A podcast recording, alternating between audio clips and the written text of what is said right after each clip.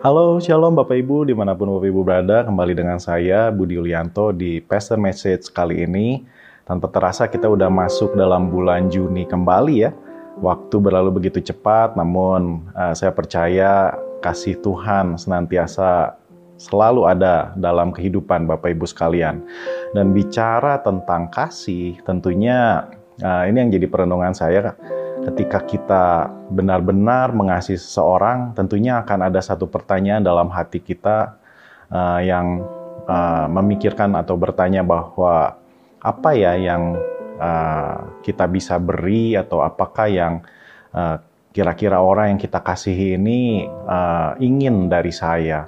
Tentunya untuk bisa menyenangkan dia, untuk bisa uh, karena mengasihi itu pasti ingin menyenangkan ya Bapak Ibu. Ingin menyenangkan hati orang tersebut dan karena ingin menyenangkan hati orang tersebut karena kita sayang sama dia tentunya akan ada satu pertanyaan apa yang kira-kira aku perlu lakukan ya untuk dia. Dan itu sesuatu yang wajar. Demikian juga kalau kita uh, bawa tentang kasih kita kepada Tuhan. Pernah nggak kita bertanya kira-kira apa yang Tuhan mau ya dari saya? Uh, sebagai bentuk untuk menyatakan bahwa saya ini mengasihi Tuhan. Dan ini juga yang jadi perenungan oleh Mika. Mari kita lihat firmannya di Mika 6. Saya mulai dari ayat 6. Dengan apakah aku akan pergi menghadap Tuhan dan tunduk menyembah kepada Allah di tempat tinggi? Akan pergikah aku menghadap dia dengan korban bakaran? Dengan anak lembu berumur setahun? Berkenankah Tuhan kepada ribuan domba jantan, kepada puluhan ribu curahan minyak? Akan kupersembahkankah anak sulungku karena pelanggaranku dan buah kandunganku karena dosaku sendiri? Di sini mungkin Nabi Mikha berusaha merenungkan apa yang bisa diberikan kepada Allah untuk menghadap Allah di tempat yang maha tinggi untuk berkenan kepadanya. Apakah dengan korban bakaran, memberikan anak lembu yang sudah berumur setahun, itu pasti sesuatu yang sangat berharga ya. Udah memelihara selama satu tahun yang terbaik. Ribuan domba jantan, mungkin dengan kekayaan, kalau bisa memberikan ribuan domba yang jantan saja, itu artinya itu pasti memiliki kekayaan secara materi yang luar biasa. Apakah kita menghadap Tuhan atau kita mengasihi Tuhan dengan memberikan seluruh kekayaan kita kepadanya dan Tuhan disenangkan dengan hal tersebut? Ataukah dengan puluhan ribu curahan minyak puluhan ribu curahan minyak. Minyak di sini bukan minyak goreng ya Bapak Ibu, tapi ini minyak yang mahal, minyak olive oil, minyak untuk uh, pengurapan saat itu, minyak yang sangat berharga, bukan barang yang murah. Dan dikatakan apakah dengan puluhan ribu aku mencurahkan minyak itu Tuhan akan senang atas aku. Dan itu akan membuktikan cintaku sama Tuhan. Apakah dengan melakukan itu Tuhan melihat cinta aku? Ataukah dengan anak sulung kalau Bapak Ibu punya anak sulung dan memberikannya, mempersembahkan kepada Tuhan, mengorbankannya, itu juga memperlihatkan bahwa Bapak Ibu sayang sama Tuhan. Apakah dengan begitu? Atau dengan buah kandunganku? Yang mungkin itu adalah uh, yang bisa melahirkan generasi berikutnya, tapi mau diberikan kepada Tuhan sebagai bentuk uh, bukti cinta sama Tuhan. Apakah Tuhan disenangkan dengan hal semua itu? Jadi pertanyaannya adalah apakah itu semua yang Tuhan mau dari kita? Apakah itu semua yang Tuhan mau dari kita? Seringkali kita berpikir bahwa apa yang kita bisa berikan, lakukan, perbuat itu akan menyenangkan hati Tuhan. Tetapi apa yang sungguh-sungguh Tuhan mau dari kita? Jika kita benar-benar mengasihi Tuhan, kita akan merenungkan hal ini mungkin day by day, dari hari ke hari. Dan di ayat selanjutnya kita akan menemukan bagaimana Mikha memberikan satu uh, jalan keluar bagi kita, bagaimana kita untuk menunjukkan kasih kita kepada Tuhan. Hai manusia, telah diberitahukan kepadamu apa yang baik, dan apakah yang dituntut Tuhan daripadamu selain berlaku adil, mencintai kesetiaan, dan hidup dengan rendah hati di hadapan Allahmu. Saya tertarik dengan versi New King James-nya. And what does the Lord require of you? but to do justly, to love mercy, and to walk humbly with your God. Title message saya pagi hari ini adalah What does the Lord require of me? Apa yang Tuhan kehendaki dari saya? Mari kita sama-sama renungkan ini ya Bapak Ibu. Jika kita sungguh-sungguh mengasihi Tuhan, tentu kita akan punya pertanyaan ini. Apa yang Tuhan kehendaki dari saya ini sebenarnya?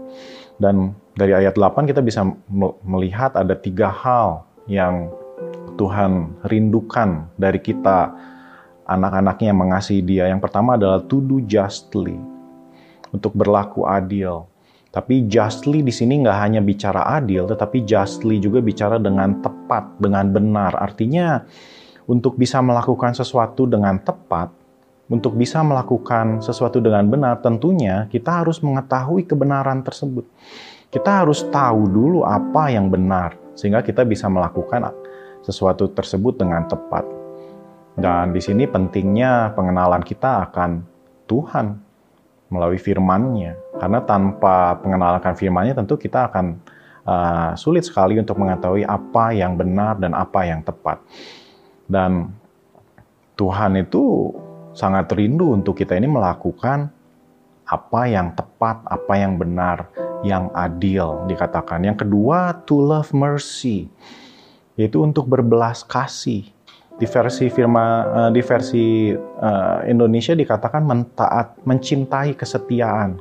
Bagi saya ini bicara kesetiaan itu karena Allah yang sudah setia telah setia dan selalu setia sama kita sehingga belas kasihnya atas kita itu luar biasa sehingga kita bisa menikmati keselamatan hari ini itu karena belas kasih Tuhan karena kesetiaan Tuhan untuk menggenapi janjinya atas umatnya. Dan dari hal tersebut itu yang menjadikan kita harusnya memiliki hati yang berbelas kasih untuk melakukan belas kasih kepada orang-orang yang mungkin hari ini uh, tersesat, yang tidak bergembala, yang membutuhkan pertolongan, yang Tuhan mau dari kita adalah untuk memiliki hati yang berbelas kasih kepada mereka yang membutuhkan.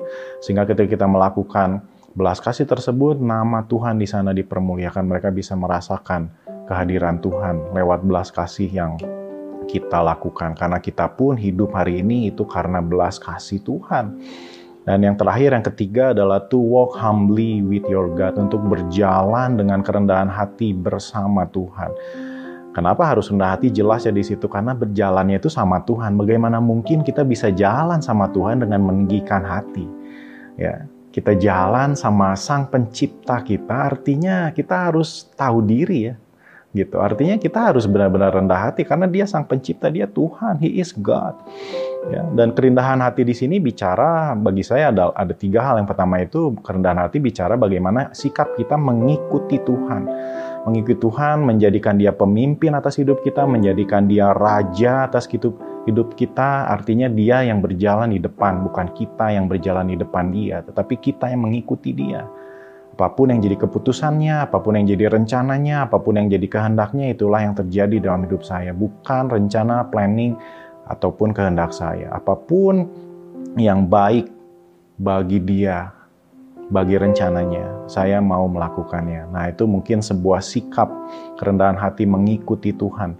Yang kedua itu kerendahan hati bicara juga bagaimana kita punya sikap mau belajar daripadanya. Kita ini hmm, keterbat terbatas dalam banyak hal dan Tuhan itu sangat maha dalam banyak hal. Artinya kita mau terus memberikan diri untuk terus belajar daripadanya, untuk tunduk kepadanya. Dan terakhir, tentunya kerendahan hati itu adalah sebuah sikap karena kita sadar semua yang ada dalam kehidupan ini adalah karena kasih karunia Tuhan, bukan atas karena usaha diri kita sendiri.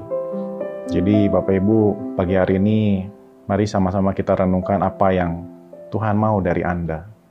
Yang pertama, berlakulah adil, tepat, dan benar. Yang kedua, berbelas kasihlah kepada orang yang Tuhan kirimkan kepada kehidupan Anda, karena Anda pun hidup karena belas kasih Tuhan. Yang ketiga, hiduplah dengan rendah hati, karena Anda berjalan bersama Tuhan, Sang Pencipta Anda. Tuhan Yesus memberkati Bapak Ibu sekalian.